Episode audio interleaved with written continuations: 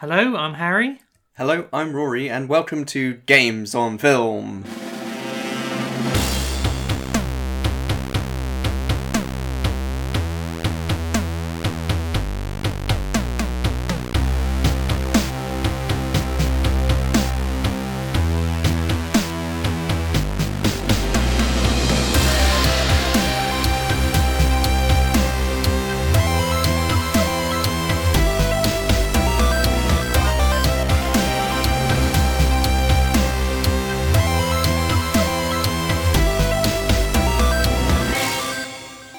Yes, welcome to this episode of Games on Film covering the um, cinematic masterpiece that is Dead or Alive. DOA, Dead Yeah, or Alive. DOA, Dead or Alive, not Dead on Arrival, as you No, that's what I would usually assume that DOA stands for, but here it's very clear it stands for Dead or Alive. And not a single time in the movie do they play You Spin Me Right Round Like a Record, which is opportunity missed. Hmm. But maybe the rights were too much for that particular soundtrack. As I don't know if this is the biggest budgeted movie that we'll cover, Hmm. but it's certainly one of the most lively. It's very interesting and entertaining.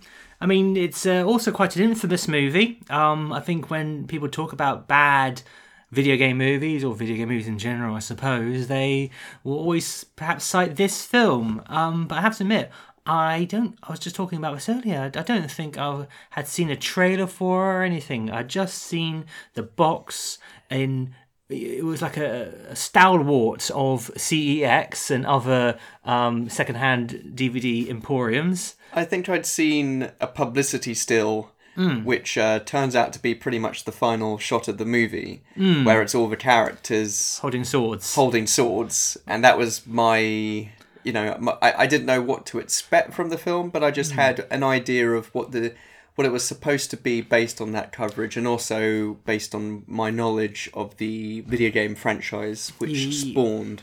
Yes, I think uh, the, the main pe- the main takeaway from the f- Dead or Alive games, which are fighting games, is of course the ladies, and um, the ladies are front and center on the advertising for this film. You mentioned the image of them with the swords. Do you use weapons at all in Dead or Alive? Not really. No, I think it's it's primarily fisticuffs Hmm. and kicks and punches and throws and stuff. I don't think there's really any uh, weapons. your punches, Yeah. your throws, The hand, the fist, the knee, the, face. elbow, the shoulder. The face. I don't believe I've played a single Dead or Alive game. I watched a video of the evolution of the series um, in all its forms, both fighting and also beach volleyball Spin-offs. spin-offs. Also, I think there was a, a poker Dead or Alive game where you could just prod the lady in, on the screen and watch her jiggle a bit, which I found a little bit odd. Yes. So the the franchise started in 1996, Hmm. developed by Tecmo and uh, Team Ninja, who uh, Team Ninja also made the Ninja Gaiden uh, Okay. games, and in fact, one of the characters, Ryo Hayabusa. Who um, appears in the film, Mm-hmm. but also is uh, in the Dead or Alive games? Is also the main character, I think, in the Ninja Gaiden games. All right, But the. Ninja Gaiden games are very well regarded, I think. Hmm. And at least. hardcore. Yeah, yeah. Very tough. And in a way, also, the Dead or Alive series is quite well regarded amongst fighting game Hmm. aficionados. I've played maybe a tiny bit of one of the games, I'm not sure which one. But then, in anticipation of watching this movie, Mm-hmm. I decided to. Um, there was a demo still available of Dead or Alive 4 on Okay. Xbox 360, so I downloaded the demo of that and had a little bit of a of a play around. Which characters did you play with? Well, I played. I think with the demo there was only about six characters, of which a few appear in this movie. Pretty much all the characters I think in the film are directly lifted from the games. So it had, I think, Kasumi. It had Tina. It had a couple of others who I'll talk about when we get to them in the film. Uh, but my impressions of the game were, I mean, my idea of it was, isn't this just an excuse for jiggly breast physics, of which there's is you know It's a growing field. but it's very much um, yeah, if someone- says Dead or Alive, people just think, oh, there's that the sexy bikini game. Mm. And it hasn't helped having these extreme beach volleyball No, they. spin offs, where I think the first one is just volleyball, and then the second one, it, it goes into all sorts of beach related sort of pursuits like jumping around uh, floats in a swimming pool, like some sort of Mm-hmm. Oh, yes. video game version of Total Wipeout. But my impression actually of Dead or Alive 4 from what I played of it was this is a serious fighting game, you know. Is there anything to differentiate it from its competitors? I mean, Yeah, I, I think so. I mean, I, I guess it, it's most similar from my uh, basic knowledge of fighting games to something more like Tekken. okay. Uh, in terms of how it plays, but it's actually fairly free moving. There's, I, I, I was never really a fan of Tekken myself. I'm, I'm afraid to say Yeah. because um, I would always think it's it's basically a 2D fighter with with just sidestepping. Yeah, but this this has this feels more 3D in terms of what you can do. There's a lot of um, interactivity with the stages, so you can kick someone through a window and then continue the fight Yeah, yeah, into yeah. the next room. The way it, it's it's very much emphasizing blocking and controls and counter attacks. And the I actually sort of felt I played with a different uh, selection of fighters to get an idea of how they all behaved and yeah, it felt actually really quite interesting to play. I felt like it could be very deep, but I had quite a good time just, you know, button mashing a little bit. Hmm. I came to appreciate it more. My expectations hmm. of what I thought the game was were uh, slightly subverted hmm. by actually picking up and playing it. So, It didn't just arouse down below; it aroused your mind. yes, and my hands. and your hands. yes, but there's no escaping the fact that um, it is best known for the, the jiggly physics. And Yeah. I think isn't there rumours of a new one coming out? well, no, there's there's a new one uh, confirmed, Dead or Alive Six. Okay. So Dead or Alive 4, which I played, that came out circa the same time as this film that we're going to be talking right, about today, okay. so around 2006. Dead or Alive 3 and 4 are kind of where the film is is placed. It's just really bonkers to me that yeah, 2006 is over 10 years ago, and this film Yeah. seems really kind of recent to me. I Yeah, don't know. yeah. But so Dead or Alive 6 comes out January 2019, Mm. and there's been a lot of controversy Mm-hmm. again, because there's always controversy with this particular series. With the director of the new game has been talking about, well, fans are a little bit in uproar because they're trying to make the game more accessible, Mm. and in doing so, they're trying to make things less sexualized. Mm. So the hardcore are sort of saying, "Oh, SJWs, oh, they're don't coming to our games." Yeah, exactly. yeah. Oh, why can't games be sexy? Why can't video game characters be sexy? Why don't they just give all the characters bouncy boobs, male and female, just to level the playing field? Well, there was there was a slight misquote. So uh, a lot of headlines were saying um, that director of Dead or Alive Six game says that large-breasted women do not exist. Okay. But really, his actual quote was with one of the characters, I think Kasumi, he decided they wanted to reduce the breast size of certain characters to make them a bit more realistically proportioned so they appear more human. I see. So- What, so is, is this in canon? So does um like one of the characters in Dead or Alive Six say, "I had breast reduction surgery Yeah. to make me seem more human"? Dead or Alive Six is, I guess, taking some steps to try and reduce the sexualization and objectification of its female characters, whereas Soul Calibur Six Mm-hmm.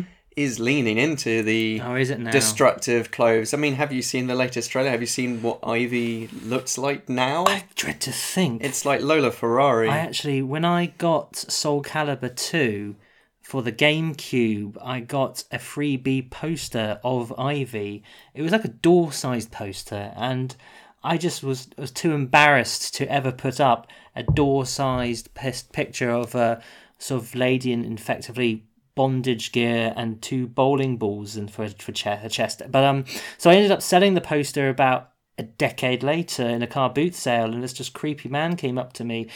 Couldn't see the poster; it was in a big cardboard box. It just said Ivy Soul Calibur Two, and the creepy man was like, "Is is is that is that real?"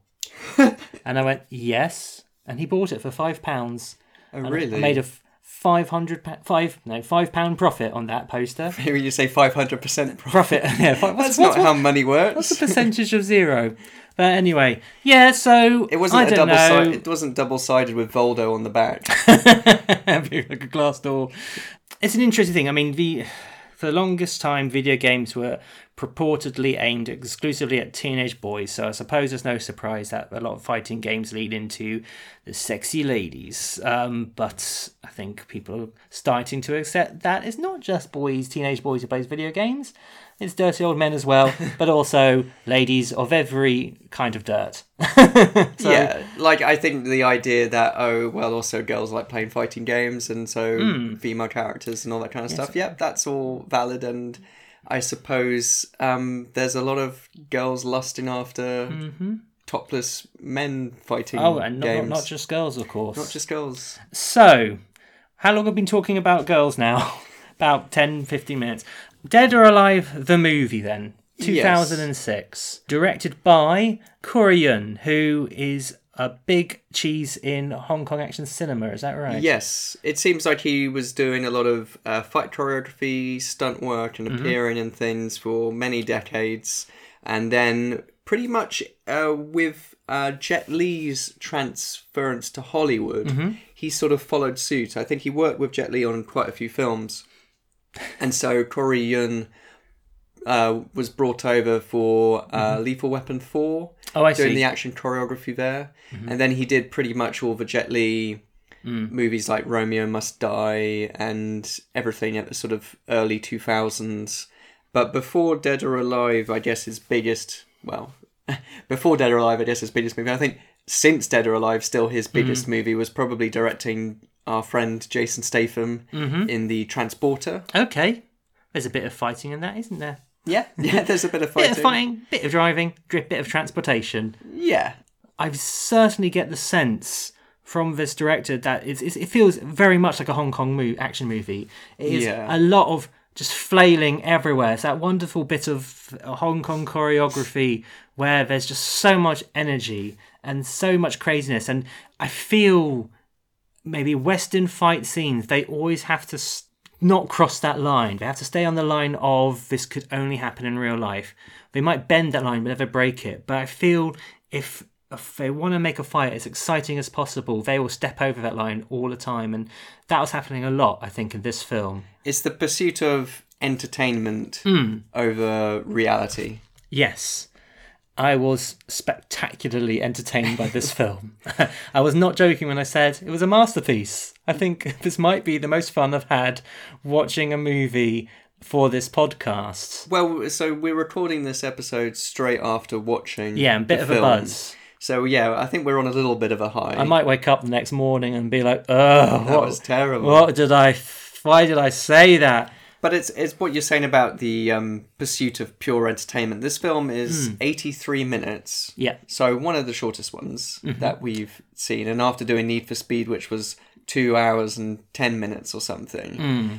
this was a little bit of a relief to do something short and punchy. But it is non-stop. It is relentless. And we were trying to write down notes and just make the film stop because We'd just gone, every we had scene. gone to like several new locations before I'd finished my sentence. Yeah, so it packs a lot in hmm. in that very short time. I mean, I and think- man does it pack it in. I think it's about the time when everyone got sort of nanobots plugged, injected into themselves after, after being led around the island by a roller skating host, a rollerblading host.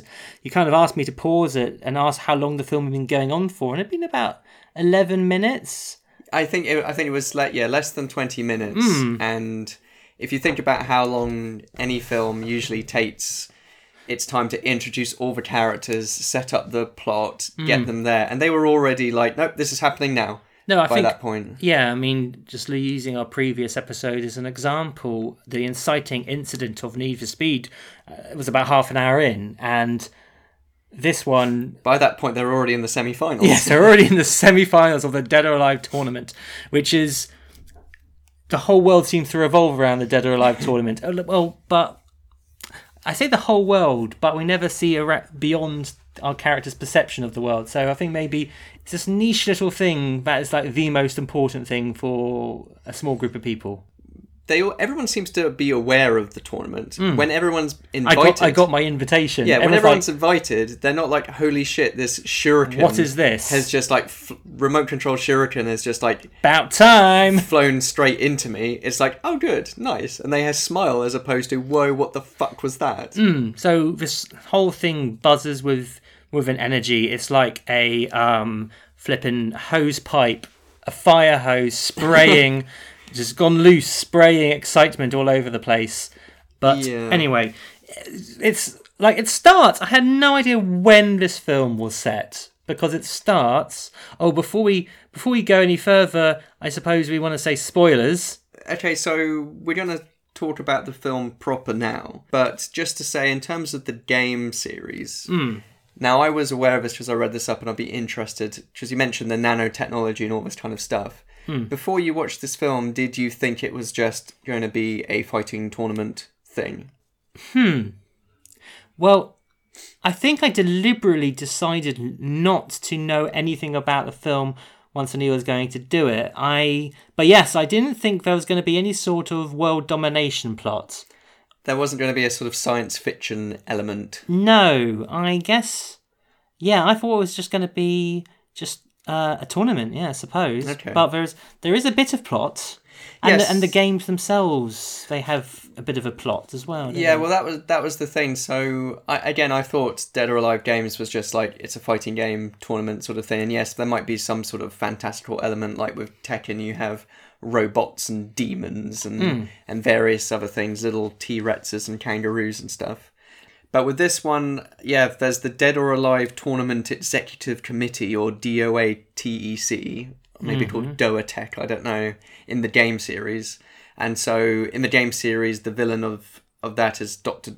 Donovan, Victor Donovan. Oh, who's he's in the games? Yep, so he's the villain in the movie as well. Played by Eric Roberts, yep, two years before The Dark Knight. yeah, well, that, I, I, it's interesting how Christopher Nolan casts his films because he does like to. I don't know. It seems like he likes to like Tarantino style. Hmm. It's like I'm going to add these sort of more B movie types in A list movies and have them. Or maybe he's just a massive fan of Dead or Alive. Maybe- movie, maybe because, so. You know, once you've you- seen it, you're a fan. I mean, watch Dunkirk straight after Dead or Alive, and you can see the parallels. yeah, there's a lot of stuff on the beach in this film, and um, just out of shots true. of people playing volleyball. Is it disrespectful? I don't know. I don't know. We're talking about the film, not the historical event. No, of course. But yes, so in the games, there's also bioweapons and clones and all this other kind of stuff. So that element is very much present in the film as well. From international spies to elite assassins.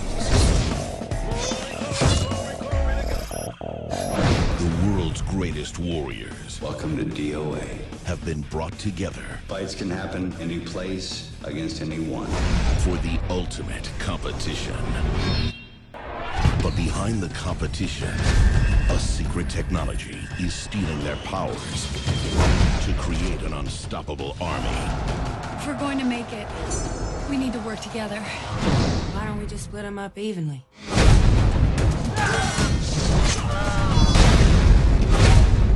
DOA, dead or alive. The plot, according to the back of DOA Dead or Alive, is the adrenaline pumping kick ass Dead or Alive video game is taken to the next level. That's a video game reference. Levels, yeah. as a movie from Hong Kong action legend Corey Yuen, The Transporter. Three beautiful women, each a sizzling martial arts mistress, are invited to the world's ultimate secret fighting tournament to slug it out for a $10 million prize. Tina Armstrong, Jaime Pressly, is a sexy superstar pro wrestler. Christy, Holly Valance, is a sultry master thief. Kasumi, Devon Aoki, Sin City, Too Fast, Too Furious, is a proud ninja princess, schooled in the ancient fighting arts. All three begin the awesome fighting contest as rivals, but soon must team up to defeat the tournament's sinister secret. Samurai swords slash and punches fly as the martial arts mayhem cranks up in DOA, Dead or Alive. It's funny how we've covered films which are not about someone taking over the world, but we decide to put that in the description anyway. And this video box ignores the fact someone's.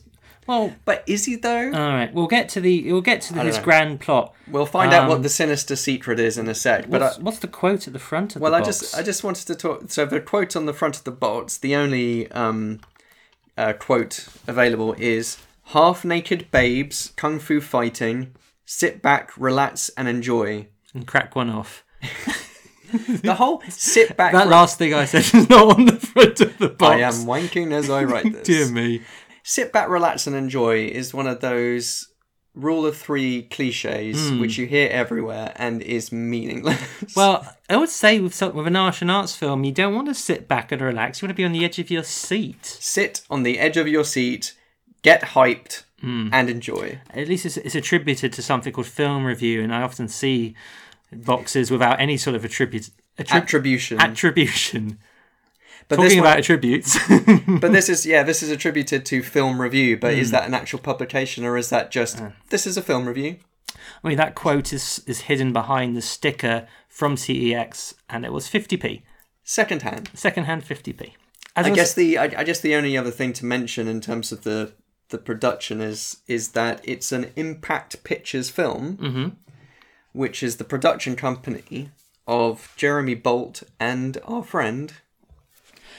We're not friends of that many people. Well, I just like to say, I'm okay. A friend to video game movies, Hmm. Paul W S Anderson. So he didn't direct this one, No, but he was, I guess, heavily involved in casting. let's not cause. I mean, Don't tell Milla Jovovich. no, let's not cast as- aspersions and allegations on Paul W S Anderson. I bet he did though. Now, because both Rory and I um, not super au fait with the games, um, this film starts. I thought in ancient Japan, and um, it starts at a, a, a, a zoom to the island, not too dissimilar to the start of Angry Birds, which zoomed into Bird Island. But this film starts, I guess, a ninja palace where Princess Kasumi is being told to lead the clan, but she doesn't believe it's her time yet, predominantly because her brother, who is called Hayate. Hayate. Uh, Hayate is, uh, I was going to say dead, presumed missing. Or missing. he's assumed dead, full stop. Yes. Um, and she says, "Oh well, no, I don't believe he's dead. I'm alive." And she has to fight her way out of the Ninja Palace, eh, which is decorated in. Everyone's got sort of Purple. purple, like Prince. I feel like it's they're Prince ninjas or something. Yes, they are ded- dedicated to the great purple one. It'd be it'd be wonderful if they had his his symbol hmm. on all their flags. Prince ninjas. You're in this huge palace. It's set in these Ishikari mountains Yep. of Japan.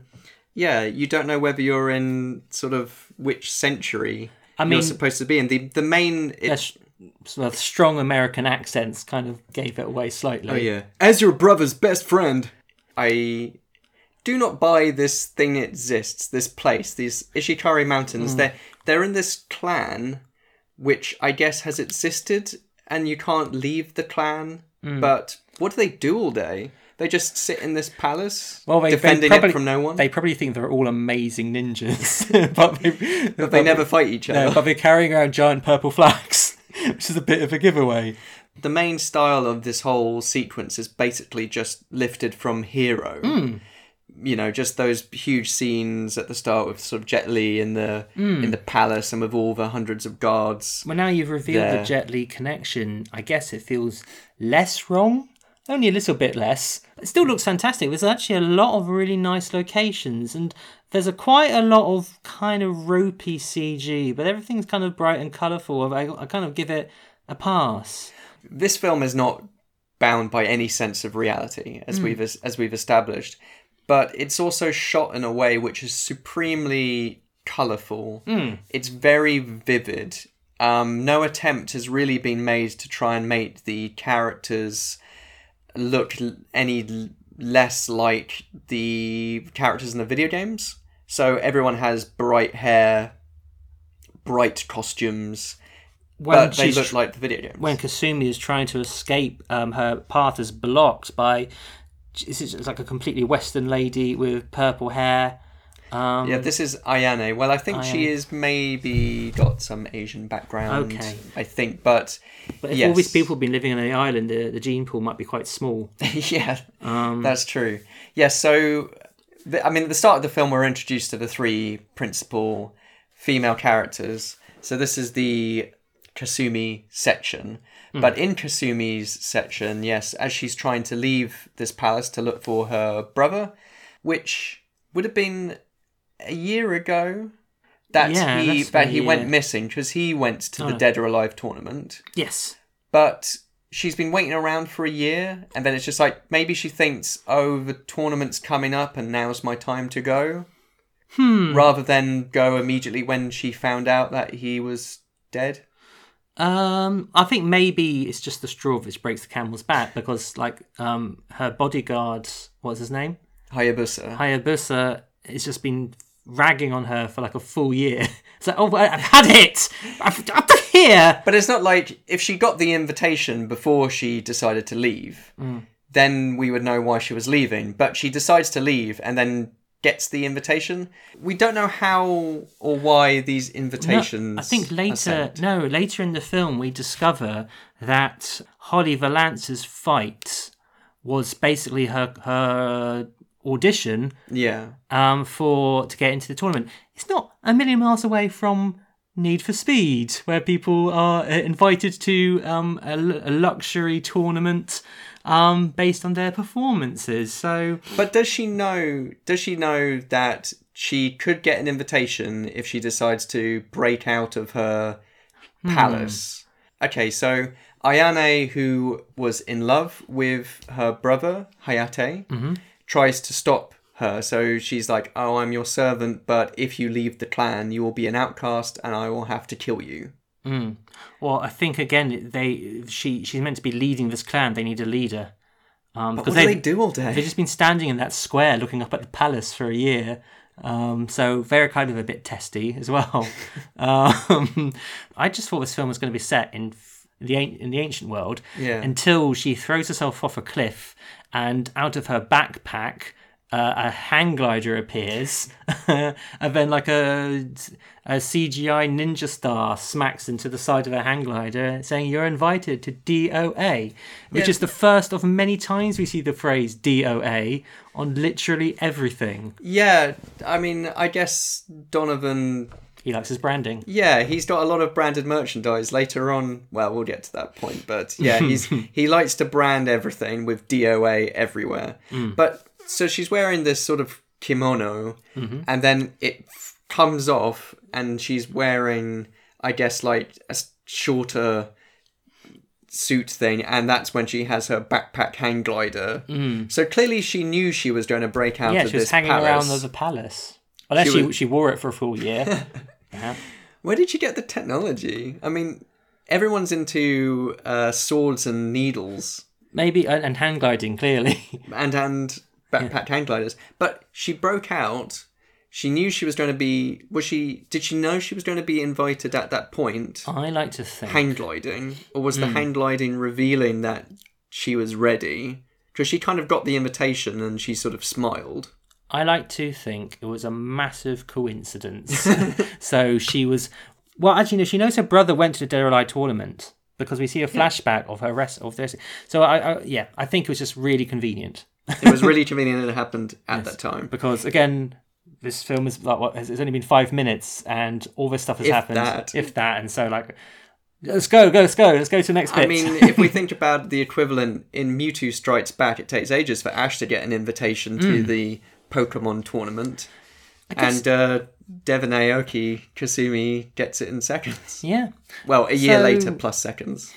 Cool. So we've met Kasumi, who doesn't come from the past; she comes from the present. Yeah, apparently so. The hang glider reveals it. Who is Next- player two? Um, well, I think the camera pulls out of her cleavage, um, and is uh, a Miss Tina Armstrong, played by is it someone Jaime Pressly. Jaime Pressly, and I know her from uh, My Name Is Earl. I thought she was a comedy actress, but she's also a solid gold um, badass because she can do lots of amazing martial arts. And we watched the making of um, this film just after watching the film. they say in the documentary they train for like three to four months, and you know it shows. I think the I think the fighting in this is pretty damn good. There seems to be a little bit of CGI in play just to support people, but not there's not any wire fu to my. To, to I think probably when there's a bam the bamboo forest fight, there's probably Yes. a bit more of that stuff. Jaime Pressly, she's introduced in her in her red, white, and blue American flag bikini. We learn she is, uh, I think she is an ex professional wrestler. She wants to jack in the professional wrestling. She's moaning about the whole professional wrestling scene to her dad because she wants to prove that she's wants to prove she's a real fighter. And then pirates show up. Yes, she's in on a yacht on the South China Oh Sea. yeah, I need to establish that. I mean, Yeah. she's not like at fucking KFC, but like, but no. Guess who's the captain of the ship? Calling. It is Robin Shou, aka Liu Kang from Mortal Kombat. Dun, dun, dun, dun, dun, dun. And you know, I did a double take because he's got kind of a wispy mustache. Didn't really recognize him. He didn't have his powerful mullet that he Well, did. yes, this was sort of ten years on, so Hmm. I, I I didn't really realize it was him right that second. But once Hmm. you know it's him, it's just like, damn, Damn. it's Robin, all right. and he's doing a little bit of Robin. Robin, I was like Robin Hood, Robin Shoot. Uh, anyway, sidetracked. Um, they get their asses handed to them by Jaime Pressly, and uh, it's a fun little fight. And uh, I think it's definitely at this point because the start is so bewildering Hmm. as to what time, what year is this, what Hmm. place of man. the introduction of Tina sets the tone proper Hmm. because at the start you're like, is this trying to be serious? Because this is goofy, and then the second scene there is comedy. There is like the pirates are a little bit slapsticky, and you're just like, oh, this is what the film is. well, funnily enough, I was thinking about this round about the time Eric Roberts had the fighting styles of thousands of fighters downloaded into his sunglasses.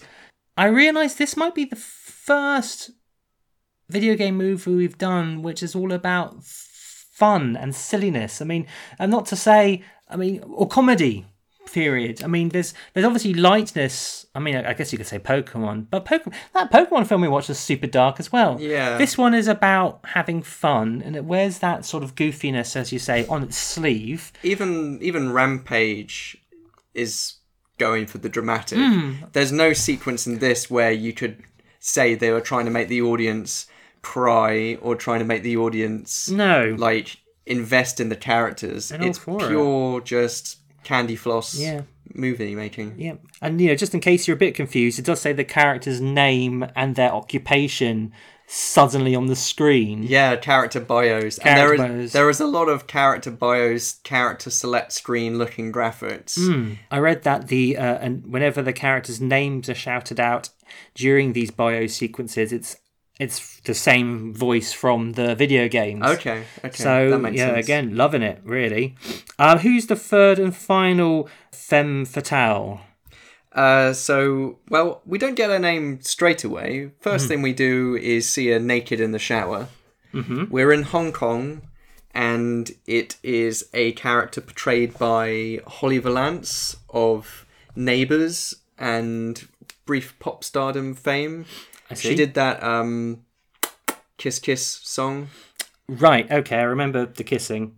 Yeah. But anyway, uh, so uh, she makes an appearance in a Hong Kong hotel room. The FBI show up and accuse her of stealing diamonds and cash from another hotel, I think. So he basically accuses her of this and she You know how she gets out of this situation? fobs him off. He says, You're coming with us. And she says, Well, can I dress 1st And she very slowly slips on her. Her underwear underneath. I mean, you her... mentioned she's in a towel, right? Yes. Okay, so she's she's wrapped in a towel and she slips on her underwear. Mm, so she can have wearing of- this towel, Yeah. but teasingly so. And then she asks, that that turns like a an 18 rated fight into a uh, uh, PG 13 fight. yeah, and then she asks for her, her bra, and he hands it over to her via handgun. Hmm. He sort of drapes the bra over his handgun. He doesn't want to touch the bra. Yeah, but like he leaves himself ready for it to be kicked out of his hand. There's a topless towel fight Mm, no, there's a bit of towel whipping, which I did Yeah, like. yeah. They get whooping with a towel whip. Yeah. And um, we're informed her name is Christie. Christie, who's not only a thief but also an assassin. Yeah. She doesn't murder anyone in this film, to my knowledge. Maybe there's just like a lot of dead security cards with what with crying wives and and all and I was gonna say orphaned children, um, half orphans. Half orphans. It's about a single parent dies. Yeah, so half orphans and crying wives because Holly Valance has murderized um, the security guards of her last uh, heist. So you know, And then she scarpers on a motorbike, not before she sort of escapes via hotel elevator, trapping someone in a suitcase. Oh yeah, yeah. So she escapes and um, she nicks a man's wide-brimmed hat and trench, Trench coat. coat. She vaguely looks like Carmen Sandiego. She Uh, leaps onto a motorbike, but we get a nice slow motion of her butt Yeah. landing on the saddle. Li- like the um, Star Destroyer at the start of Death uh, Star Wars. Her bum kind of goes into frame from from above and hits the motorcycle saddle as she speeds off into her night. And as she drives away, a CGI ninja star, aka her invitation to DOA, appears right in the front. You know, just basically almost kills her, doesn't it? Yeah. But she does a sassy smile, and then And then uh, Ayane back at the Ishikari Mm-hmm. uh, mountains basically says to, I guess, the master of the clan or someone, Yeah. but speaks to some old guy. And the old guy says, "Well, we, you, we dyed your hair. We might as well use you for the rest of the film. You already look like a video Yeah. game character. bright purple hair. Um, Do you know what I could make a good ninja? Someone who stands out, with bright purple hair. And yeah, basically he says, I'm going to go follow Kasumi, find her, and kill her. Mm. With our main fighters established, Mm-hmm. we find them all gathered on a plane. An aeroplane, the with the most eclectic uh, cabin uh, occupants I've ever seen. Yes, it's it's almost like Airplane the movie. When Oh, you've got yeah. nuns and all sorts. Like a proper like white bearded sort of no, but he's actually a video game character. He, he looks like a cos- cosplayer. But he looks like a video game. That's the thing. They Hmm. all look like video game characters, but there's just you don't see him at the very start. But there's just one shot where suddenly uh, I think the character's called Genfu, Hmm. but he just appears in the background, and he's just like sort of wispy white beard, and he's Hmm. he's very much fiendish Doctor Wu from Black Yes. Dynamite. We're getting some heavy Black Dynamite vibes of this uh, of this film. Also present is Tina's uh, dad, who is not at all Hulk Hogan. He's got long blonde hair, like a beard, and um, but this was like a nice, fun surprise. We we we get a hint of this character. What is the dad called? Uh, I think he's called Bass or Bass. I think Um, you'd only see his name in the in the Hmm. uh, sort of character descriptions, but I think well, let's just call him sort of Papa Armstrong. Papa or- Armstrong. I mean, so we we've heard his voice, but I had no idea he was going to be in the film. And, and like, she's like, "Dad, what are you doing here?" And he's like, "I got an invite too." And again, I just this is just a plane full of the best fighters in the world, apparently. Yeah, they've all been invited because they're the experts in their particular fields, but Hmm. we, we don't really ever establish what fields anyone's fighting no, I think it's is. sort of as and when, really. I mean, I think we can fairly safely say those two are wrestling. yeah, And they, I mean, in a way, sort of Tina, she's got a Johnny Cage from Mortal Kombat complex. Like she wants to prove that wrestling is real fighting. But the uh, the she wants to prove herself. That's the point, and she finds her dad being there is kind of cramping her style. yeah, and her dad is played by Kevin Nash, who's a wrestler, former wrestler, I Oh, think. right. He also portrayed the super version of Shredder in Teenage Mutant Ninja Turtles 2: Secret of the Ooze. Oh right, wow, Um, he's one of my heroes. but he's also most recently known for being the really beefy Tarzan guy from Magic Mike and Magic Mike XXL, apparently. But I, I like he's got good presence. I love their, I like these two relationship. Yeah, again a nice bit of levity, a nice bit of humour. We also meet Max, who's is he a former associate of uh, um Holly Christie. Christie? Yeah, so he's in Hong Kong when she is Scarpers, and she's blaming him for. She says to the FBI that it was him who stole the diamonds, but basically they're kind of like a couple, but also sort of jewelry thieves Partners together. in crime. Yeah, partners in crime. that's, par- a, that's a term, isn't it? partners in crime, partners in lust, I suppose, as well. Did you get that off him? Did they did they have a relationship? Well, they were in bed with each other later Oh right. on. Oh well, you know. I think I think there's definitely you know there is something between Just them a more than, friendly hug. it's more than a business uh, relationship. Hmm. But he's one James Blunt looking motherfucker, isn't he? He I, he did remind me of someone. Oh, he's have you do you follow him on Twitter? Uh, I don't, but yes, I'm aware of his He is the Twitter presence. He is the king of Twitter. You're meant to be the best fighter in the world, but we get the impression he, he sort of slipped his way into this. Yeah, because we dis- we discover later on there's lots of subplots. I didn't think this film needed like an amazing a, a heist movie in the middle of it, but he's there for the heist movie bit. But we discover that later. The conversation is kind of interrupted because um, a lady on roller skates appears on the screen. Her name is Helena. She yeah, she introduced herself as Helena Douglas, Hmm. and it was like, wait, is that a real person?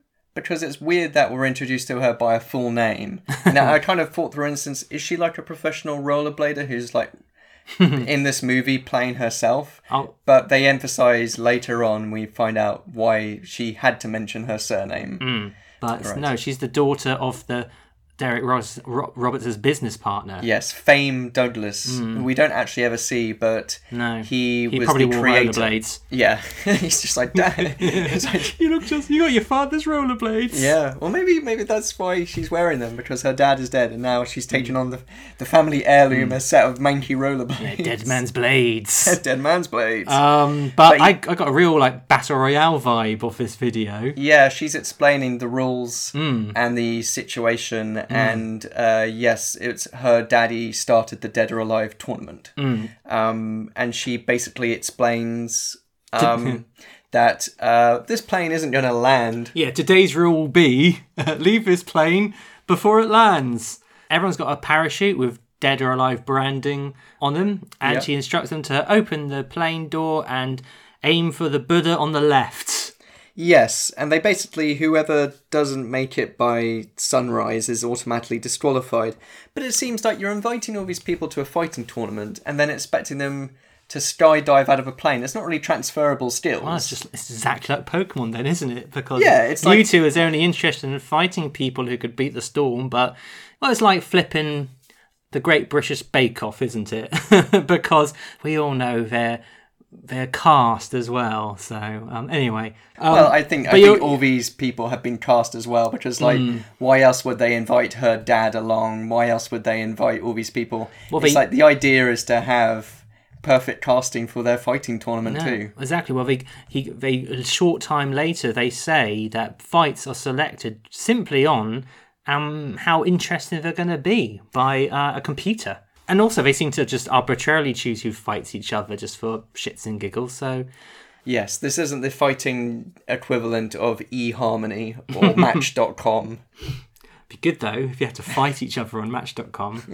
Um, So pick your um, most compatible enemy. I'm not looking for love. I'm looking for an enemy. Enemy, I want a real life rival. Nemesis.com. Well, you know, you heard it here first. We own that. Good thing all these fighters are good at parachuting, unless there are any people on that plane we never really got to meet in time um, before they died. Um, but um, our three main ladies, they uh, land close together and um, they need to climb kind of up a Buddha statue. Well, it's to- sort of a pagoda surrounding a rock face with a Buddha. The Buddha they were trying to land near, Hmm. um, the head of the Buddha on top. And um, this you mentioned earlier is we have to get there by sunrise. You actually have to get there by sunset. Um, Oh, sorry. I only bring that up because that's sort of the ticking clock, so they can see the sun getting towards the bottom. Um, but they all start. To, they're, they're trying to climb up to the top of this cliff or this island or this whatever, and they say to each other, "Oh, we're going. to The only way we're going to do this is via teamwork." And I was just thinking, how do you teamwork climbing? And you know what? They show you. they sort of do like a 12 monkeys type thing or, or box of monkeys type thing, I think, where Barrel of monkeys. barrel of monkeys, that's the one. Well, they kind of like one grab climbs up and then swings back down and grabs the other person's hands and then hmm. swings them back up, and they It certainly helps with their friendship because at the bottom of their or uh, the cliff, they are kind of being a bit snarky to each other, but by the top of it, they are all now besties, and they are besties for the rest of the film. And it's, it's all about female friendship. This film, to a degree, the main characters are ladies, and and yes, maybe this is set on Ogle Island, where um, there's CCTV cameras and blokes leering over him, and maybe members of the audience leering over him too.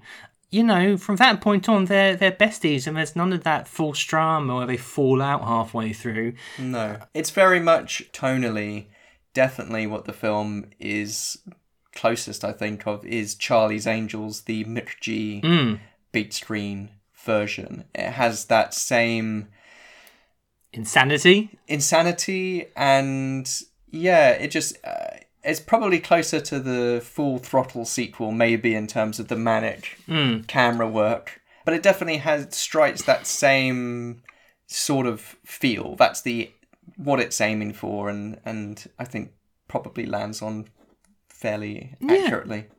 Well, they're introduced once they arrive uh, to DOA Island, which is this massive, well, Kung Fu Island. It's this massive Yeah. resort complex, and but who else is there? Well, it seems very small from um, the plane, doesn't it? But then Yeah. it seems to be the size of Texas.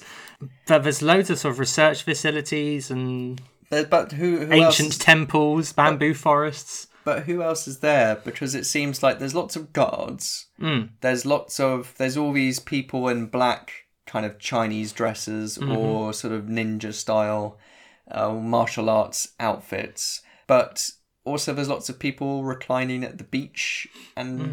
things. I mean, is it a hotel? I mean, there- there's scientists. It's it's like what is this place? Everyone's handed a little um, wristband which tells you when you're going to fight someone. So I like to imagine that it's, it's, it's the ultimate holiday destination.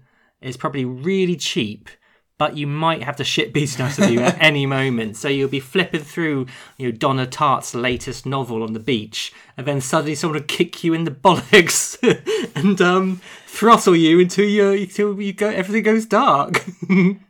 our characters Yep. are introduced to the organizer of the DOA tournament, Mr. Doctor Mr. Doctor Mr. Doctor. Dr. Victor Donovan, Oh yes. played by Eric Roberts. We're sporting the most fantastic hairpiece. Well, he's got this big shaggy uh, mane of hair, but then he's got this weird little braid which wraps around uh, the side of his neck. He's got this sort of I don't know, kung fu hippie new age guru look and feel about him. He he's a bit like um, David Carradine and Mm, that's Kill the vibe Bill. I was getting. I think that's what they're aiming for a little bit.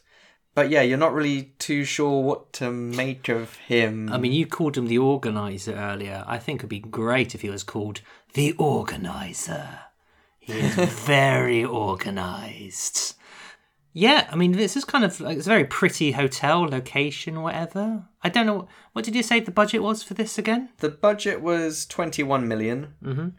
Um, it made about seven and a half at the box office. Oh right, okay.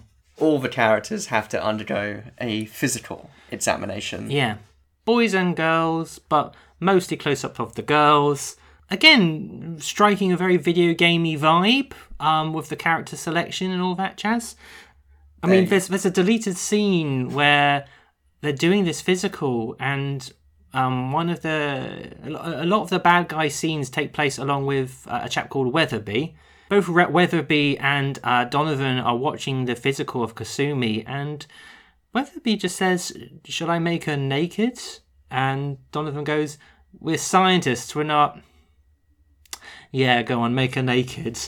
Which I've, but the deleted scenes are pretty funny, um, but also mm, Yeah, because there's another deleted scene where it's kind of slightly taking the mickey out of perceived Far Eastern mysticism. Mm. And Kasumi says, this is a sign, and I think someone poo-poos the mysticism, which is a no look, and it's just like a sign to f- Which says DOA facility this Yeah. way.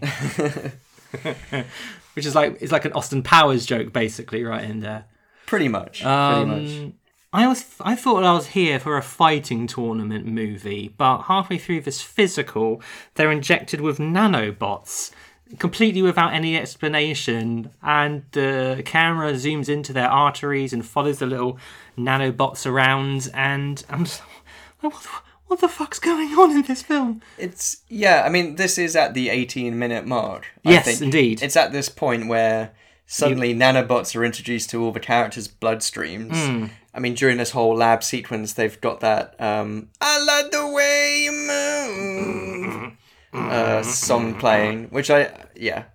During this lab sequence, Weatherby explains pretty much that these nanobots are running diagnostics on the fighters, and Donovan mentions that he's impressed with her musculature.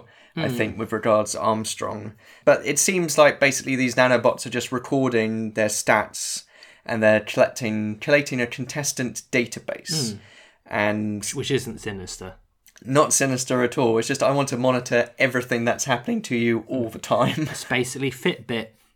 yeah, it's pretty much. Like, what's the what's so wrong with Fitbit? this preempted Fitbit. Now, hmm. now people are willingly giving all their data to giant corporations and hmm. GPS tracking. we had to make you think you wanted it to happen. Yeah, that's the thing. You sell the idea to hmm. them, thinking it's beneficial. You don't just inject Fitbit hmm. nanobots into people's bloodstreams Yes. without their permission. Somewhere the Fitbit Corporation are getting the data of people trying to get fit.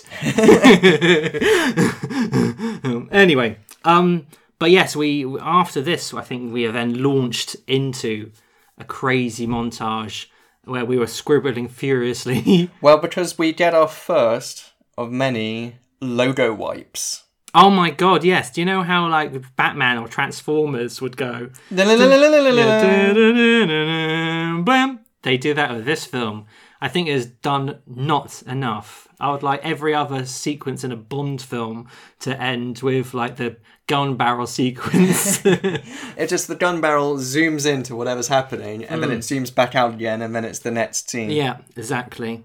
Like into a kiss or But this, it sort of freeze frames hmm. the screen, the seat, the image that we were last on zooms into like the O of the DOA logo, mm-hmm. and then it flips around and zooms back into your face. Hmm. It's magic. yes, but you know, art for art's sake, as they say at MGM. I think the next Star Wars film, enough of the wipes left, hmm. wipes right, up and down. It just should say Star Wars, and sort of move on.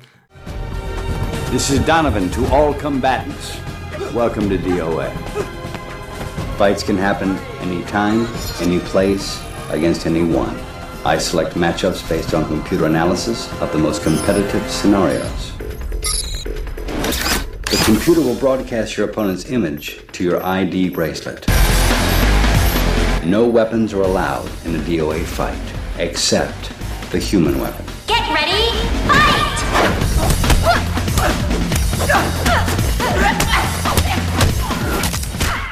Yes, so we have all this training montage. Is there training or is it well, just they're fights? All, well, they're all just at the start. They're all kind of just warming up, hmm. and then they are told about their ID. Basically, Donovan gives them the rules. So these fights can happen anywhere, hmm. anytime. You win by knocking out your opponent. You're paired up with your best compatible fighters, as we hmm. suggested. Then the ID bracelet tells you which fighter will you'll be fighting, and these matches will be broadcast. I guess on, on the big screen. yeah, so it's so you have all so this is where you have these montage, all these fights happening concurrently, Yeah. and you have the characters' names on the screen, um, And I think- just like a Dead or Alive fighting game. Yeah, and I think you were telling me how some of these names are from uh, are shout outs to game characters who perhaps don't get full, their full due. Well, that was the thing because so Dead or Alive Four, there are a couple of new characters to that game, and I think they were probably just added into this film really quickly once they knew these fighters. So there's one called Brad Wong, who Bayman, um, who we're introduced to, defeats. He's got this kind of like grey hair, but you see him for just a few seconds. There's Brad Wong. There's another one, I think Hayabusa is fighting a character called Elliot, but in Dead or Alive 4, he's like this rather fey English teenage boy. But um, in the. Just imagine a teenage boy surrounded by bikini clad sort of fighters. Well, I think he's. Oh, I think say. he's. I think in the game he's meant to be a student of Genfu, who's the Okay. Mm-hmm. fiendish Doctor Wu looking guy. Um, but he's fighting Hayabusa in this scene, and it, it it's just a generic Asian man instead of uh, a, a Mm. Maybe little he just blonde had the, boy. s- maybe he just had the same name as a little blonde boy. Possibly. At least I they I think they put the name there just because it was featured in the game. But yes, uh, some characters get short shrift, as is the case. But you know, we do have a few characters from the games who are leads. But then you, you get Scrap with. you get the graphics saying Christie wins and so and so wins and verses and all that stuff. So again, I think out of all the video game, f- all the fighting video games which have been adapted for a film, this is definitely wearing its influences on its sleeve. So um, yeah, kind of kind of fun, Fun, fun, fun, fun, fun. fun for some of the family.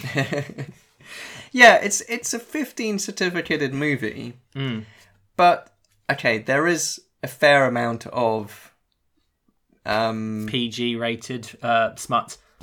Well, there is smut, but it's not like full on nudity, and the violence is very bloodless. No, there's a, there's a few sword fights later on in the film, and I don't know if anyone actually made contact with a blade. Yeah, hundreds of people get sliced up, but it seems like it's very much like the blade passes and then they fall over, and there's no hint that, that any contact was ever made. There's not a single bit of, you know, crazy bone crunching action or. Well, there's or- mm, you say that there is some bone crunching sound effects. Yeah, but there's no. It's not like anyone's arms get like twisted out of No, place. It's splintered out into the yeah. frame.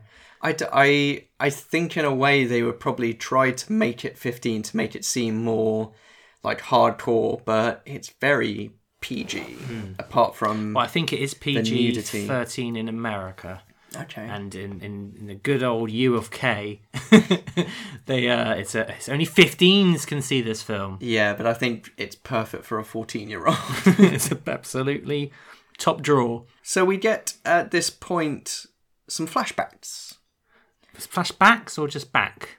Well, I guess yeah, I guess it's a flashback singular. But we this is around the time Kasumi is thinking back to Hayate.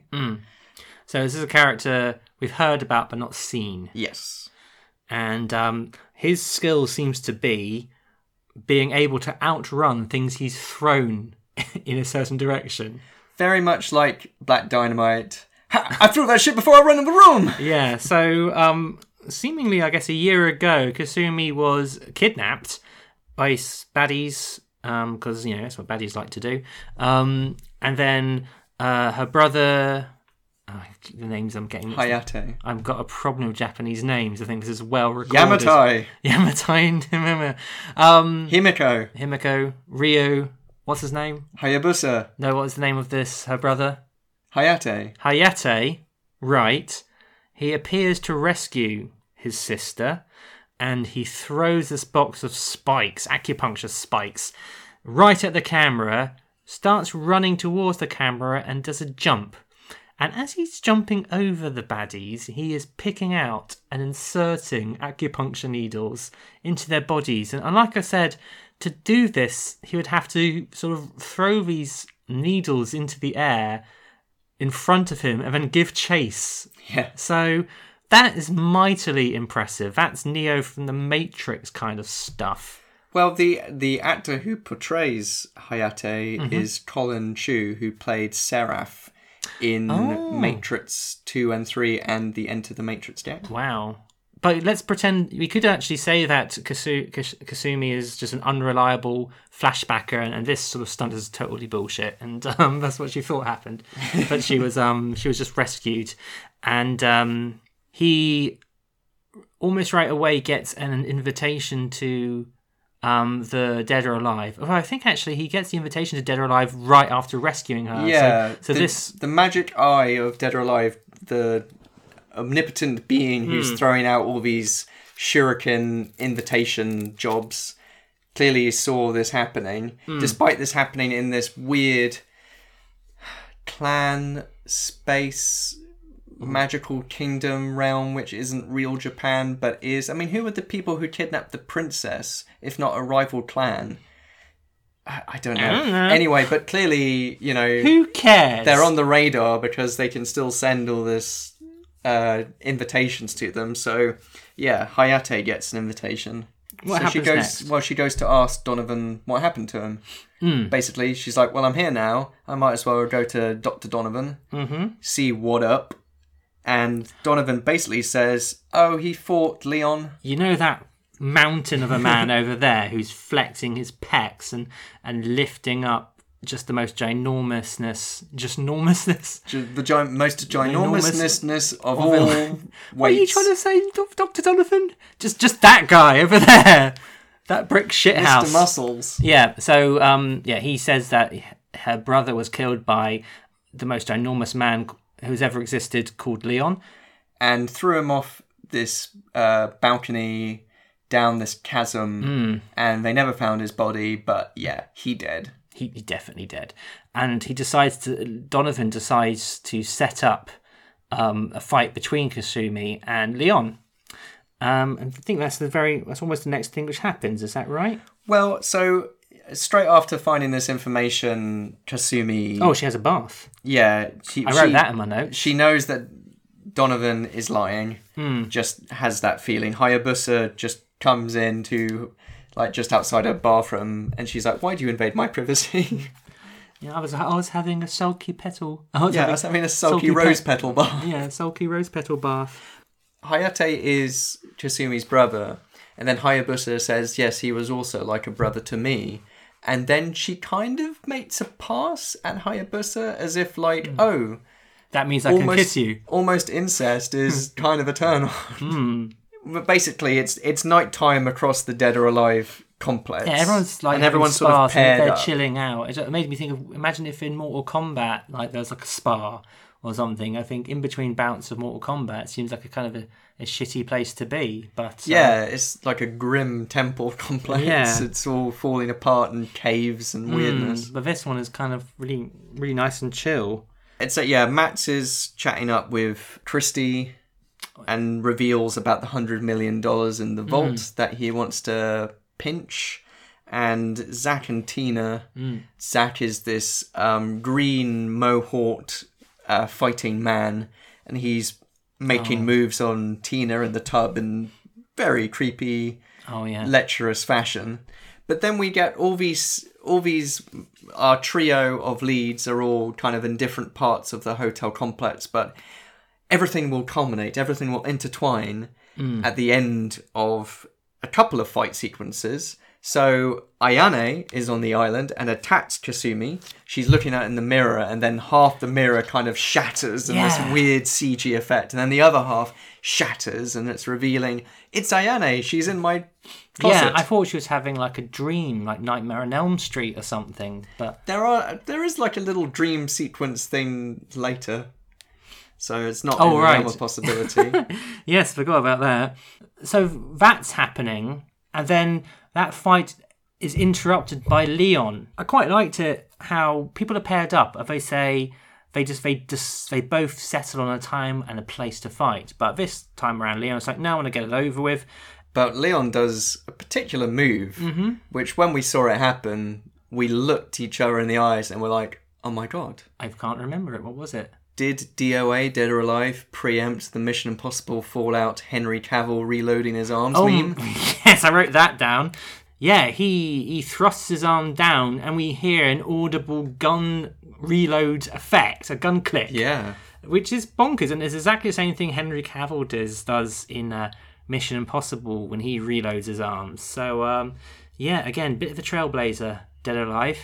But it's we get later on. There's Jaime Pressly. Tina does a move where she does an audible reload, and gun noise comes out of her boots, and then she punches uh, the character she's fighting against, and little birdie noises appear as well. I mean, we listened, we watched this with subtitles, and so we were very, uh, we did not miss these gun sound effects uh, when the fights were happening.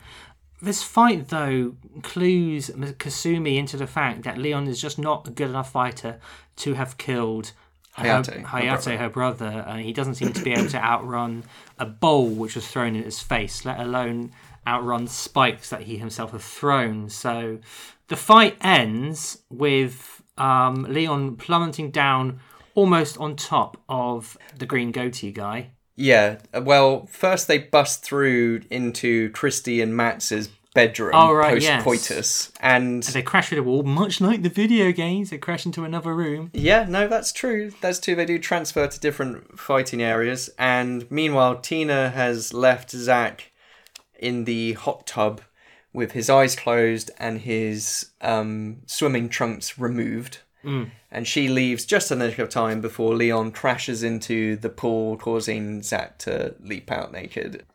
Leon's out of the tournament. Uh, Max gets a chance to fight as well, so he's trying to be sweet on Helena because he finds out that Helena is the key to the money to the vault, and so he's, I guess, in her bedroom at this point before Bayman um, is sent in to deal with him because Weatherby is quite sweet on Helena as well. He's been monitoring her and wants her for himself. So he sends in Bayman to basically take out Matt, who really shouldn't even be here. But Matt luckily f- kicks off some shoes and hits Bayman in the head, and then he slips over and a statue falls on him and takes him out. Because that's all been disrupted. Meanwhile, Christie decides to um, sleep over at Tina's place, and there's a scene of them kind of in bed with each other. And um, the next matchup is uh, Tina versus her dad, and so he bursts in and catches them in bed with each other, and he seems quite supportive of Oh, his yeah, daughter. Very supportive. I um, mean, having a relationship. it's, it's your it's your it's your generic sort of like oh um, I didn't know my daughter was gay and there's a bit of embarrassment but um, but yeah he's super cool with it and um, um, but she's not. So Well, but it's not like I don't think it's quite the same as like gay panic stuff. It seems like it could have been worse I think is what I'm trying to say. Yeah, I think considering the kind of film this is and the games it's derived from, I don't know. It could have either been more like mm, or it could have been more like, like your daughter dude I'm not saying that's him. I'm saying the POV of the filmmaker. all right okay yeah It could have been more like that, or it could have been more like, Ugh. but it was kind of like, Tina, it's showtime! Dad! Not now. I'm in my underwear. Which I hate. Well, you can't just sleep in the nude like me. I'll never know. Oh my god. No, Dad, she's just another fighter. We're just sleeping together. Yeah, I can see that. No, no. I mean, we're we're not sleeping together. We're just sleeping. Well, It seems to be like my baby girl's found herself a special friend. we'll settle up tomorrow, sweetie. Nice to meet you, miss. Oh, it's Christie. Tina's real name's Christina. Dad! Go on. Thanks a lot, bitch. Save your strength, sweetheart. Big day tomorrow fighting daddy. I don't know if it's the very next scene we're on day two all of a sudden yeah. So this has just Um, been day this one. has just been day one but day two starts with uh with this fight between dad and daughter and this is not because it's dads and daughter and, and no one wants to beat their dad up until he's unconscious or or the other way around um they say the first one in the water loses and so there's a bit of fun guess what dad falls into the water and moving on Yeah, pretty next? much. I mean, this is I, I like yeah. The we don't really see what happens to all the discarded fighters. Uh, we I've the very next thing we see after the dad and daughter fight is um, volleyball. Yes, they managed to insert Dead or Alive Extreme Volleyball Mm. into the Dead or Alive movie. So hats off to them. Yeah, it's just kind of like a lady version of the bit in Top Gun when they're doing volleyball in that film. So you know, I guess girl power. But even the God. you didn't just say girl power, did you? did But even the volleyball and the net are DOA branded. So, Mm. everything's DOA branded. but the reason they do this volleyball is because they ha- have to distract Donovan. Mm. So they, so Kasumi is like, um, Hayabusa is like, I need to break into the lab and see what's up. I got the distinct impression he planned to sneak into the lab undetected while uh, the volleyball game was happening. But he actually goes into this building and and, and kills everyone he sees. um, he goes, he just murders all the staff. yeah, it's not very ninja-like. No. Well, I, I mean, I guess it worked in the sense that Donovan sees there's a volleyball tournament happening on the beach, and he's Hmm. like, "Oh, I got to get a load of this," and decides to go down there in person. Hmm. So the distraction worked to an extent. Mm, I mean, it worked perfectly, and um, very good volleyball it is too. But so what? So what does um, her brother find in the lab? Nothing, because he gets trapped. Oh right, yeah, he, He fucks beats a bu- he beats a bunch of people up, and then some doors shut shutter down on him, and Mm. he's stuck there. I think Kasumi, when she sees him later, should have been like, "Bro, you're a shit ninja." like, I know.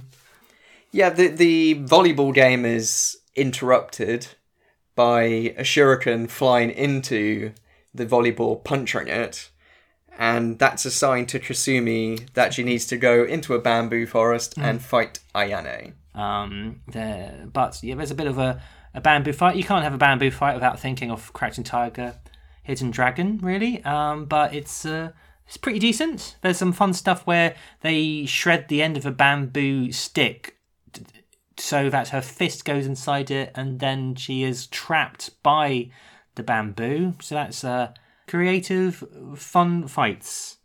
Kasumi and Ayane battle. It's sort of indecisive. I think Ayane loses but Scarpers before they can really stop her.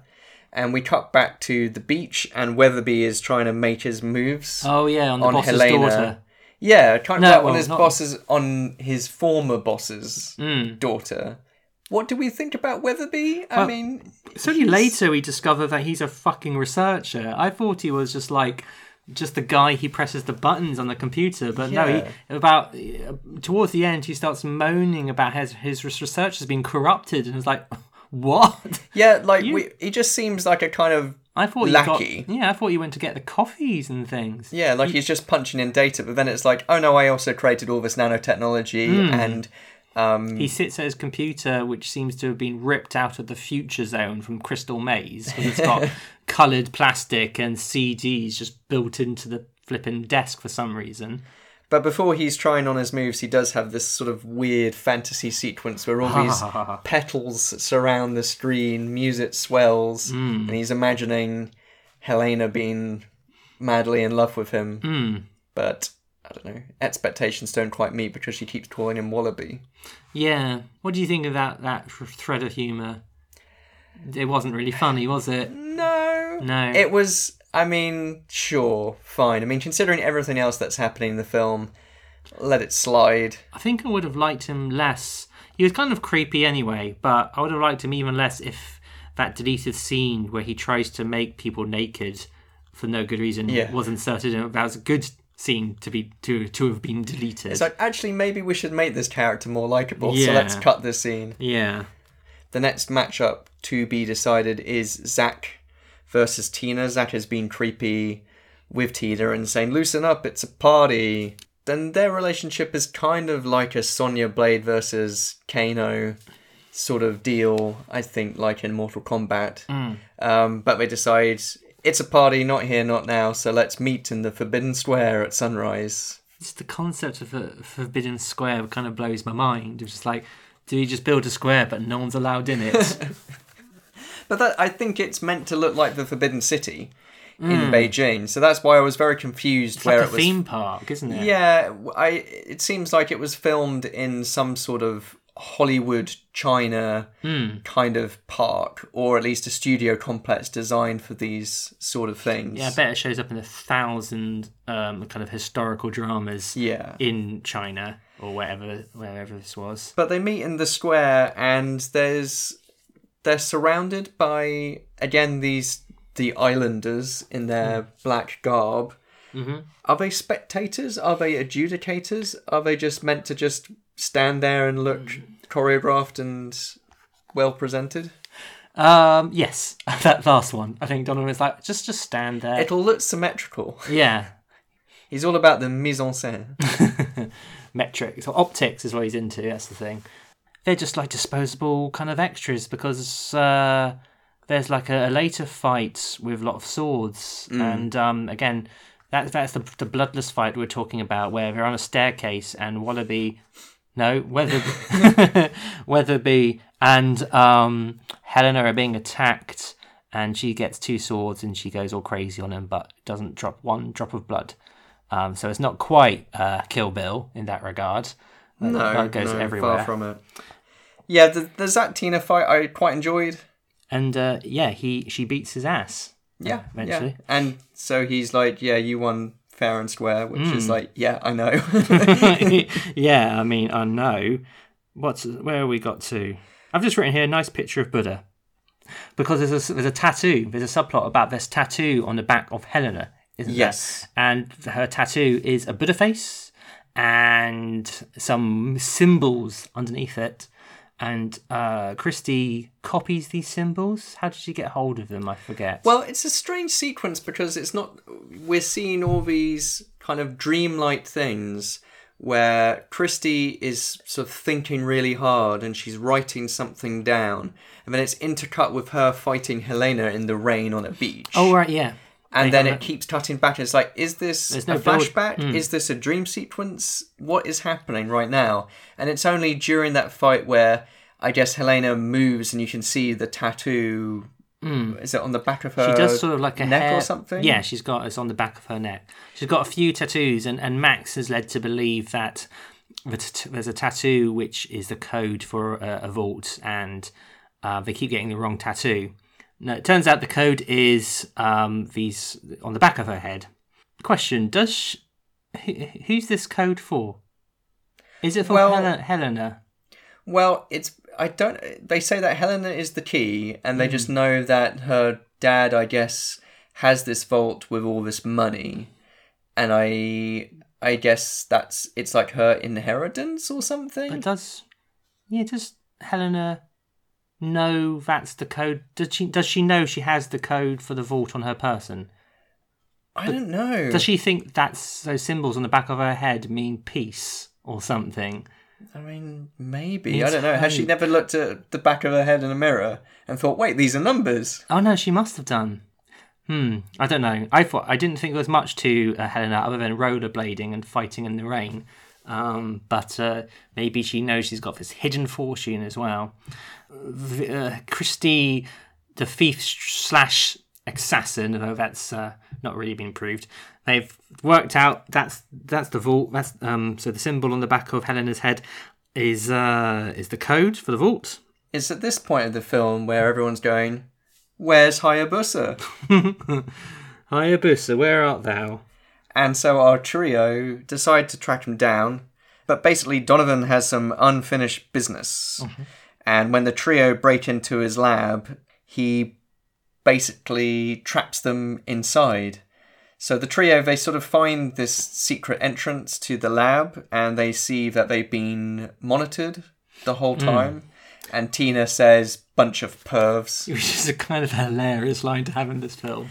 I think it's maybe a commentary on Hmm. the fans of the video game Hmm. and the potential people who might see this movie. I mean, it's funny to watch the making of documentary where the actresses are interviewed and you don't really pay any attention to that aspect. They say they're strong female characters who are good fighters and kick ass and stuff, but they don't mention the sort of ogly, pervy nature of uh, the video games at all.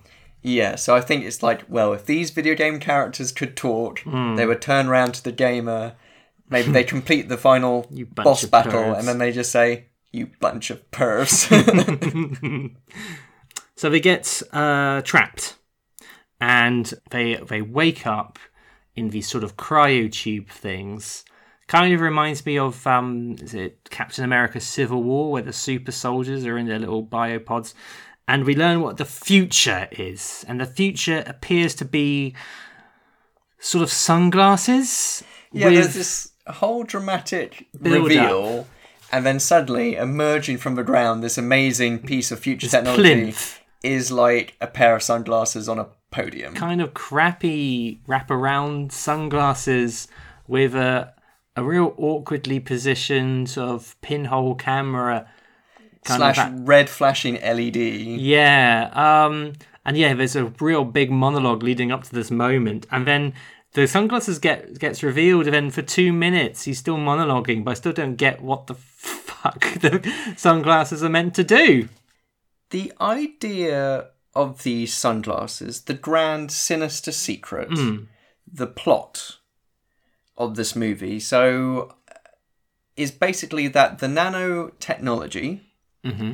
that has been imparted in all the fighters, he has collected this combatant database and he says now it's time to harvest. Mm. And then we see nanobot data harvest On the screens, on the screens mm-hmm. and our four characters sort of stuck in their pods, um, their heads shaking around because they're being harvested. But do they like he's collecting all this data on the nanobots, but with all the contestants, was it always his plan to then whoever was the champion in this fighting tournament and your prize stand in this pod?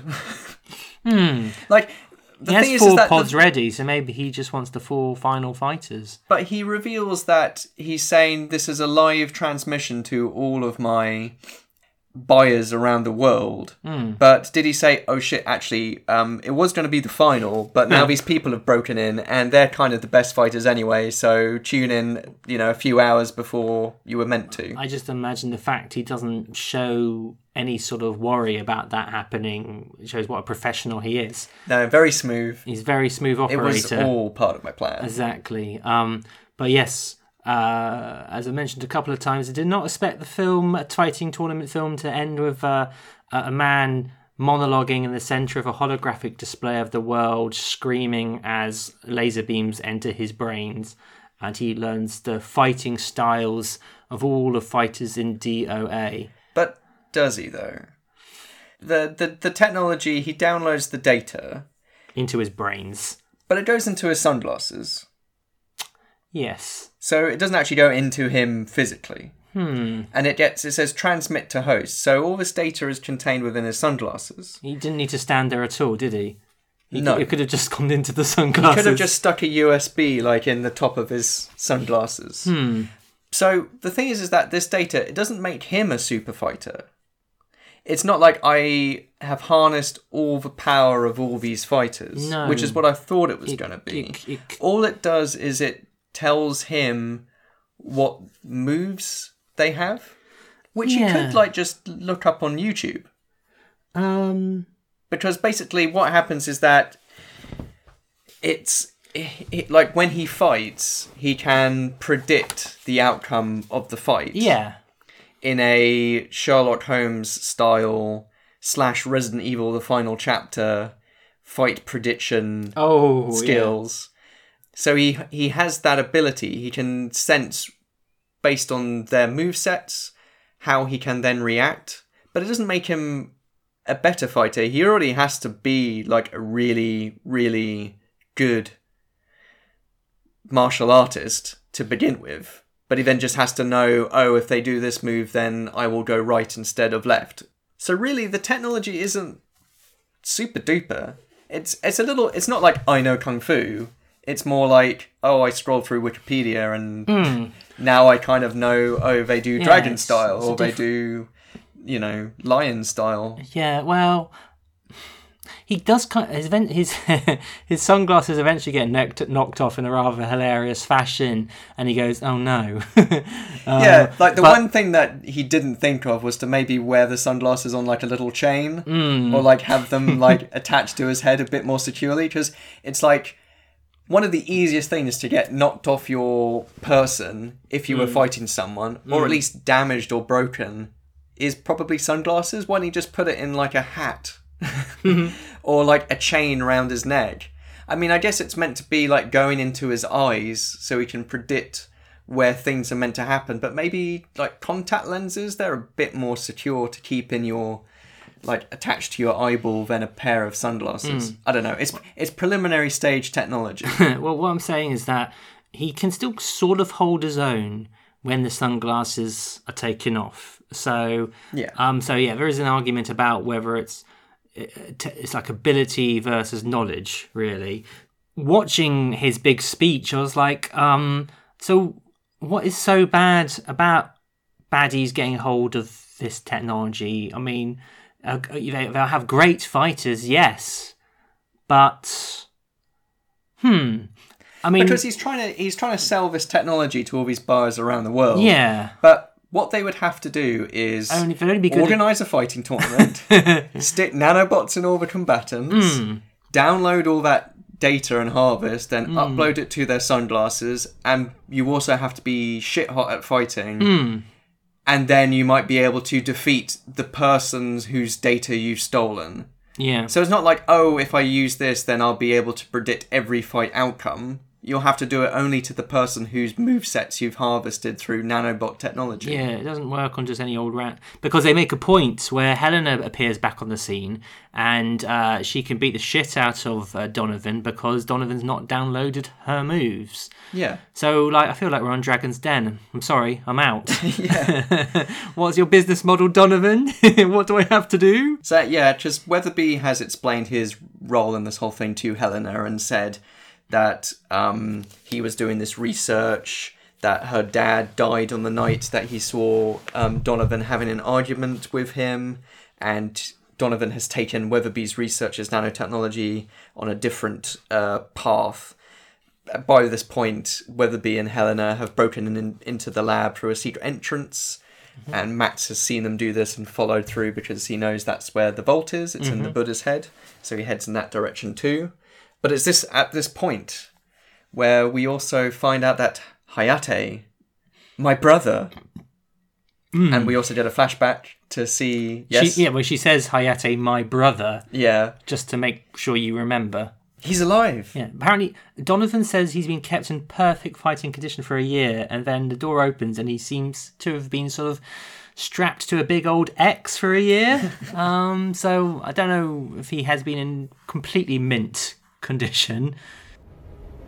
Kasumi, I was afraid you would come looking for me. Hayabusa. How could you let this happen? Your sister has the same strong will as you. Yes, she does. But she lacks that perfect blend of skills, timing, and strength that set you apart as the world's greatest warrior. You have me. Let them go. First things first, I challenge you to a fight. You win, they all go free. If you refuse my simple request, they die. Your choice.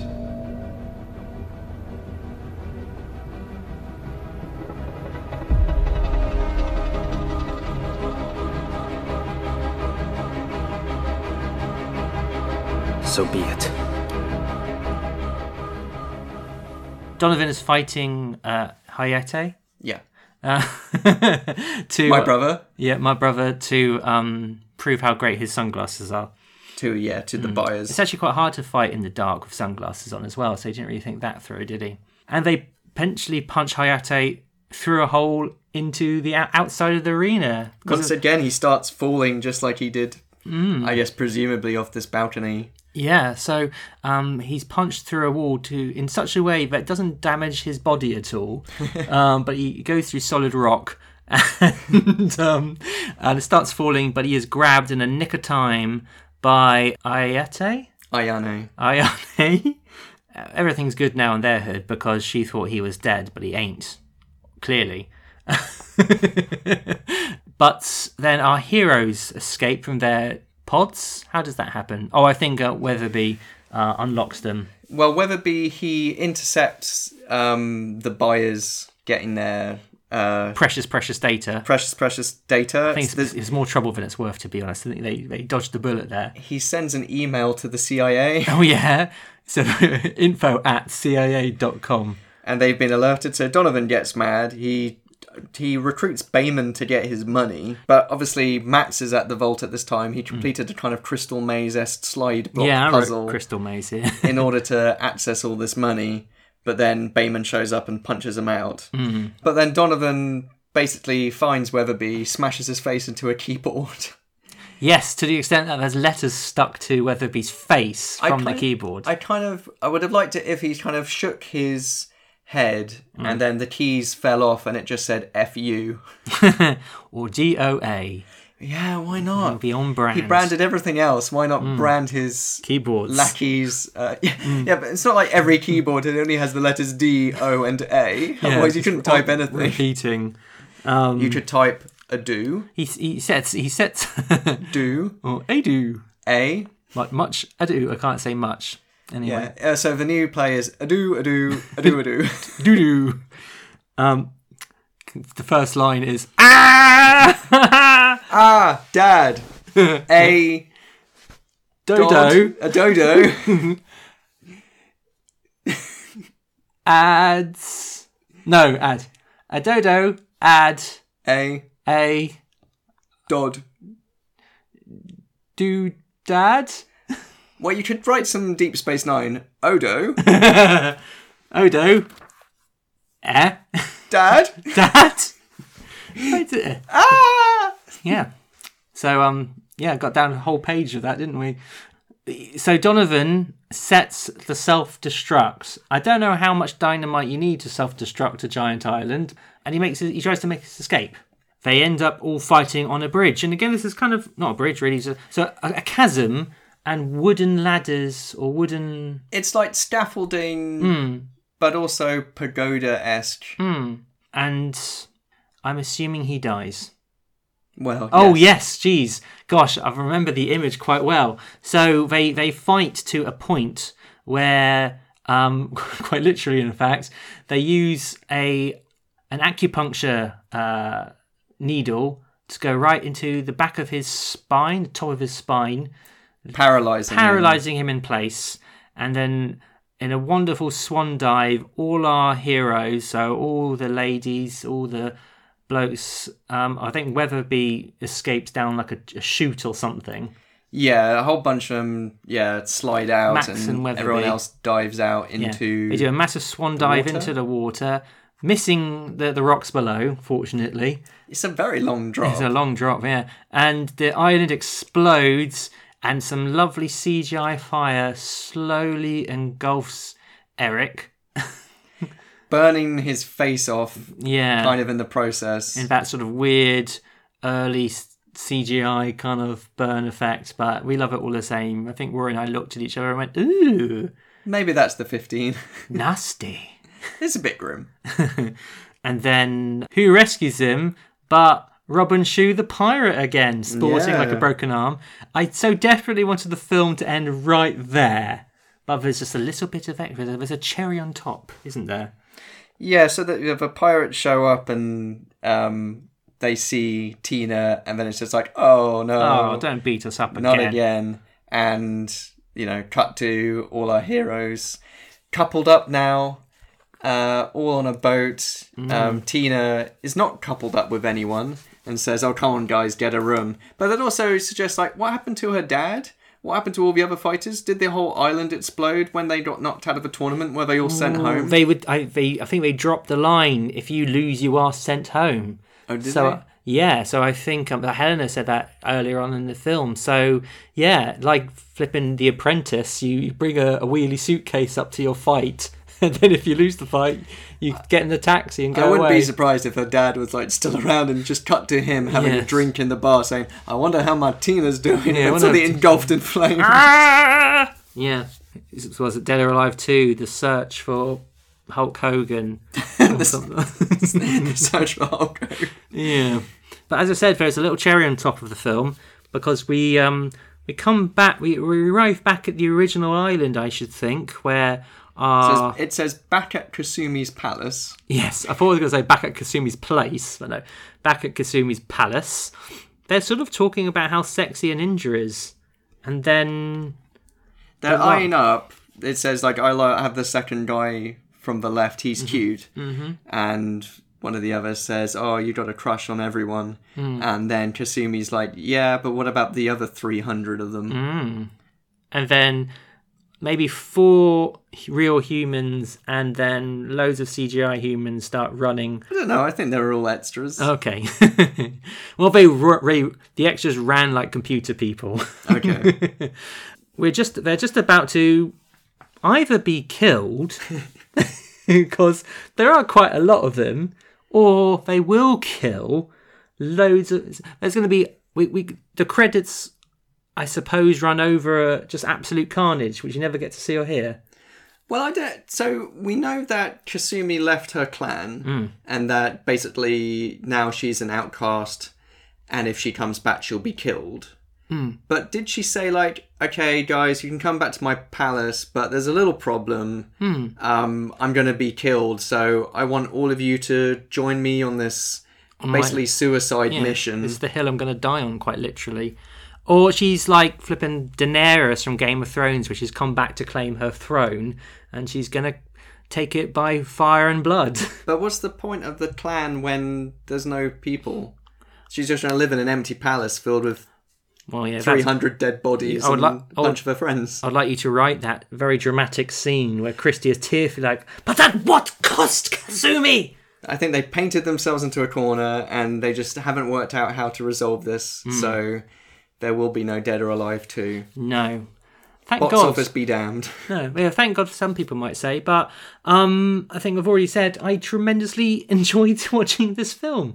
It's quite short, which is not, not the first thing you should be on. Yes, sorry we kind of. I mean, this is, I think, quite a dense episode because the film is just non stop. Hmm. And it just kind of. So much happens in so little time. Hmm. The film speeds through just all these fights, and there's all this other, like you say, heist movie stuff, avenging brother's death. Mm. Um. And all these everyone's, everyone's characters. got a full movie. Yeah, the all three these main characters, have got all this motivation, but at the same time, it's just really hyperactive and kinetic and bright and colourful, Mm. and I just mean- kind of everything you would want from a very silly fighting game movie. I mean, yeah, I'm, I'm sure the reason why it's not done so well critically is because you know it's it's it's, it's not high art. It's it's really really daft, but it's just entertaining, man. So uh, yeah, I I would recommend this movie, especially if you can get it for fifty p. Yeah, I I certainly it's not going to take up a huge amount of your time. If you do like Street Fighter, Mortal Kombat, It's better than Street Fighter. those movies, if you if you do have a soft spot for those kind of things, then I, I definitely say check it out. I, I'm, but I think this just embraces the nonsense, Hmm. and it, it, it, it there's not everything works, and I think yes, you could sort of say that some of the kind of leeriness is not super great Mm. But it's it's so it's it's so goofy Mm. that it doesn't like really upset the film Mm. in that sense. It doesn't make you feel like dirty after watching in a way that it could potentially in a way that the bots and the kind of imagery suggests it would be. I don't feel like I've watched something and I need to like wash my hands and Mm. you yeah, know, it's just kind of it's kind of is objectification, but at the same time, these women all have like super agency, and they're not they're not kind of they're all like amazing fighters, and they're not they're not real. The only character that needs rescuing is Hayabusa. Yeah, good stuff, Dead or Alive. what was I going to say? Yeah, like I said, we, we watched this only a, few, a couple of hours ago, and um, it's just one of those nice little surprises. Would not have watched it were it not for this podcast. So I hope if you've not watched it yourself, um, you give it a shot. But what are we going to shoot next? if that makes any sense whatsoever. So, having seen the greatest video game movie ever made, that's it. We're wrapping up the podcast. That's our final episode. Uh, no, no, what we're doing actually is um, we're carrying on, but we are taking a quick break from video game movies and going to do an episode on a video game based on a movie. We said on our first press start episode, episode zero, way back when, we would do something like this from time to time with notable examples of such adaptations. So we're going to talk about Spider Man 2. There's a new Spider Man game on PS4, and the game, based on the Sam Raimi superhero sequel, is widely regarded as one of the very best uh, movie video games and superhero video games in general. So it seemed like a good time to talk about it, and talk about it we shall do next time on Games on Film. What else is to say? How can people keep in touch with the podcast? What in between the shows, Rory? Well, uh, we're always looking out for messages, emails, and such, so do get in touch with us. Our email address is gamesonfilmpod at gmail.com. We're also on Twitter at gamesonfilmpod, on Film Pod, Facebook, facebook.com slash Games on Film Pod. You can find all our episodes on SoundCloud, soundcloud.com slash Games on Film and we're available hopefully wherever you're listening to podcasts. So presumably what whatever app you're using or whatever website you're using to listen to us right now. Um, individually, we're on Twitter as well. I'm at Rory Steele. I'm at Only Man Who Can. And the music for this episode, and indeed all episodes, was provided by David Lightfoot. Lovely stuff. On top of all our games on film action, you can also uh, find out more about some video game related events that I help run called Gamer Disco, mixing music and video games. We have three monthly uh, nights in London, so do check us out on Facebook and Twitter. And Harry, have you uh, got anything to plug? Um, no, just if you search for Harry Steele comedy, uh, Steele with an E on the end, in case you didn't know, um, you might find some of my upcoming stand-up shows. So, um, I've been Harry. I've been Rory. Thanks very much for listening. Bye. Bye.